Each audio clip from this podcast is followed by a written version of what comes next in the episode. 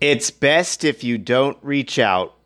The unexceptional late 30s male against COVID 19, genital herpes, and $18 an hour employment. For more adventures, visit my website, bestifyoudont.com. I figured the time has come to provide a summertime update to all my loyal subscribers like Passive Income Pro, and Astrology Assistant. I hope you're both having fun and keeping cool. In previous comments, when I spoke disparagingly toward solar panels, I didn't mean to imply that technology isn't an important step toward environmental sustainability. I'm speaking exclusively about how the installation at my apartment complex will be weaponized against tenants. My rent has gone up $350 in two years, while my salary has gone down. Going green is expensive when our land barons don't share the energy savings. I am a woman who requires a great deal of attention said Riley, the garbage goddess, ranting about me on TikTok. I'm grateful that my most recent pseudo girlfriend revealed her biggest deal breaker to me before my trip to Hollywood next week. My conference schedule ends at 3 o'clock every day, so I'll have time to enjoy Tinder, Bumble, and Hinge in a new dating landscape. Well, I say that now but I've been aggressively unmatching women who don't ask me a question within our first three messages. I know they have 50 conversations going at once, but if they can't be bothered to ask me a single question, then I've got better things to do. Things like watching solar panel installation out my window. The Life of Riley. I met the ultimate manic pixie dream girl during spring break while she was vacationing in Arizona. Now, she would tell you she lives here, but that is absurd. Her house, her family, her friends, her pets, her job, her responsibilities, her belongings, and every discernible piece of home one can conceive of was, for her, in a state over 1,000 miles away. Semantics. She liked to say that after COVID 19 turned her into a remote worker, she moved to Arizona, but she was really in a kitschy lakeside Airbnb community with only a few granules of sand left falling to the bottom of her holiday hourglass. Her vacation persona was intoxicating. When we matched on Tinder, I thought she was a bot selling crypto because her main photo was a conventionally attractive blonde woman in a cute baby blue bikini.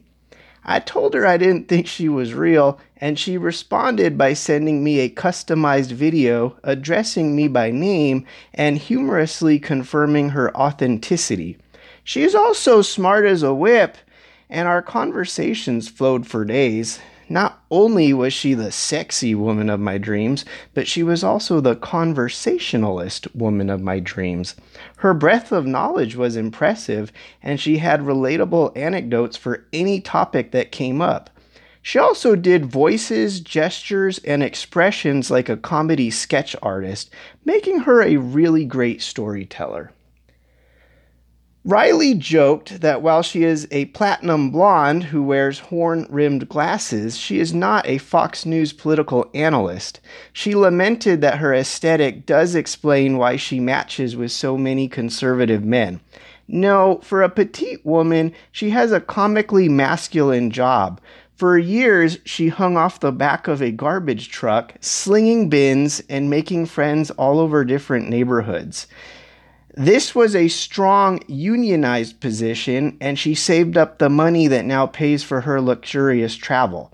Just before the pandemic swept across the country, she had traded her familiar trash route for a waste management office job that vaguely sounds mafia esque.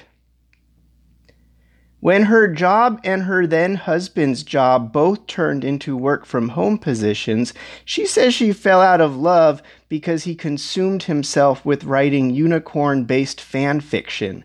She said they were both fantasy nerds in high school, but her interests branched out over the next two decades while his walled off.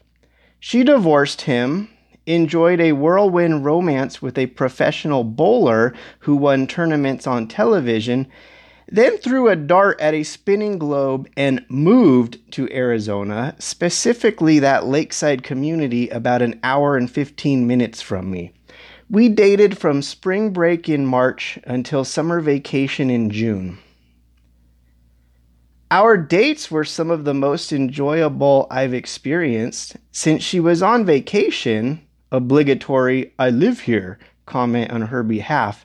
We mostly just did vacationy things together like museums, hiking, and small town oddities. She has a coquettish, playful side and many tricks like wiggling her butt at me while I'm trying to line up a pool shot that kept my horny engine revved up. And at my age, that's not always guaranteed anymore. Before we became intimate, I told her my biggest fear in life is genital herpes, and she provided the best response I've received for this concern. She said that through her mafia connections for passive income, she gets paid to participate in many clinical vaccine trials, and one research study was for genital herpes. So not only does she know she is negative, a scientific requirement, she either got the placebo or there's a 50% chance she has immunity from ever contracting genital herpes. Damn, what a woman. When her time at the Airbnb was up, she asked if I'd wait for her to return. She needed to go home and figure out custody of her pets, disentangle her finances from her ex husband, and help care for an elderly relative going through an advanced age related procedure to me, waiting is passive, and it's not like I could find a better match over the month and a half she expected to be gone, so I assured her I would be here when she got back. Well, this is when we unraveled. She wanted weekly phone calls and video chats to sustain the relationship. I probably should have warned her that talking on the phone gives me paralyzing anxiety. But I had forgotten that trauma was even a part of me because I don't ever have to take phone calls at work and nobody calls me socially. Why am I traumatized by talking on the phone? Many reasons, but I'll just say that way back in my day, the school published your number in a big directory that went home at the beginning of each new school year, and I frequently found myself on the long side of abuse.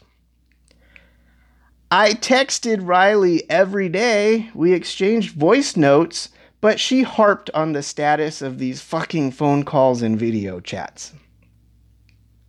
And when we did talk on the phone, she spilled gruesome details about caring for her elderly relative. Like, come on, we owe our nonagenarians some dignity in their final days. I can understand saying you had a stressful day or barely keeping your head above water, whatever euphemism draws the commensurate comfort from your supports, but I'm beyond mortified to think that if I don't kill myself before becoming a burden to my children, then they might describe for their spouses what they found inside my diaper.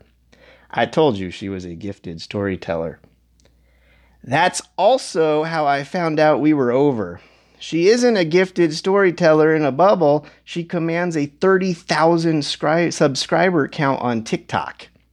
I had to make an account to follow her hot garbage girl persona and get notified when she posts new videos. New TikToks? I'm a noob here. The last notification I received came at a time I thought we were close enough to her anticipated return that the fighting over phone calls and video chats was behind us. I was even putting together a list of places I wanted to take her around Chandler, Mesa, and Scottsdale while my summer vacation was still available to provide pampering after all that work she put in back home. I mean, back not home. But when I tapped on her most recent TikTok, there she was going on an unhinged rant about this scumbag in Arizona who couldn't be bothered to set aside two hours a week to talk on the phone. I never got the ick so fast in my life. I'm sad because I really liked her. I admired her. I let my thoughts tell me colorful lies like, wow, this is the intelligent and beautiful woman that will change my life. We are going to be together a long time. I'll never have to go on a first date again. Which is definitely a me problem. Most guys would probably be able to pick up the phone each night if the payoff is keeping their romantic interest happy while she is away. I'm going to have to be more clear in the future and tell potential partners that dating me feels a lot like being single. Except the benefit is saying you're with the Hummingbird Academy's Teacher of the Month, October 2020. That's worth at least 10 phone calls. Riley told all of TikTok that she thinks I'm an asshole, and now I'm here to tell my best friends, Fit Results Now and Cheap Auto Deals, that I thought she was pretty cool. In other news, I asked ChatGPT to write a first day kindergarten lesson plan, and holy shit, it did an amazing job. I'm not saying I'm going to have AI do all my work, but there's definitely a benefit to including it in my work. The future is now.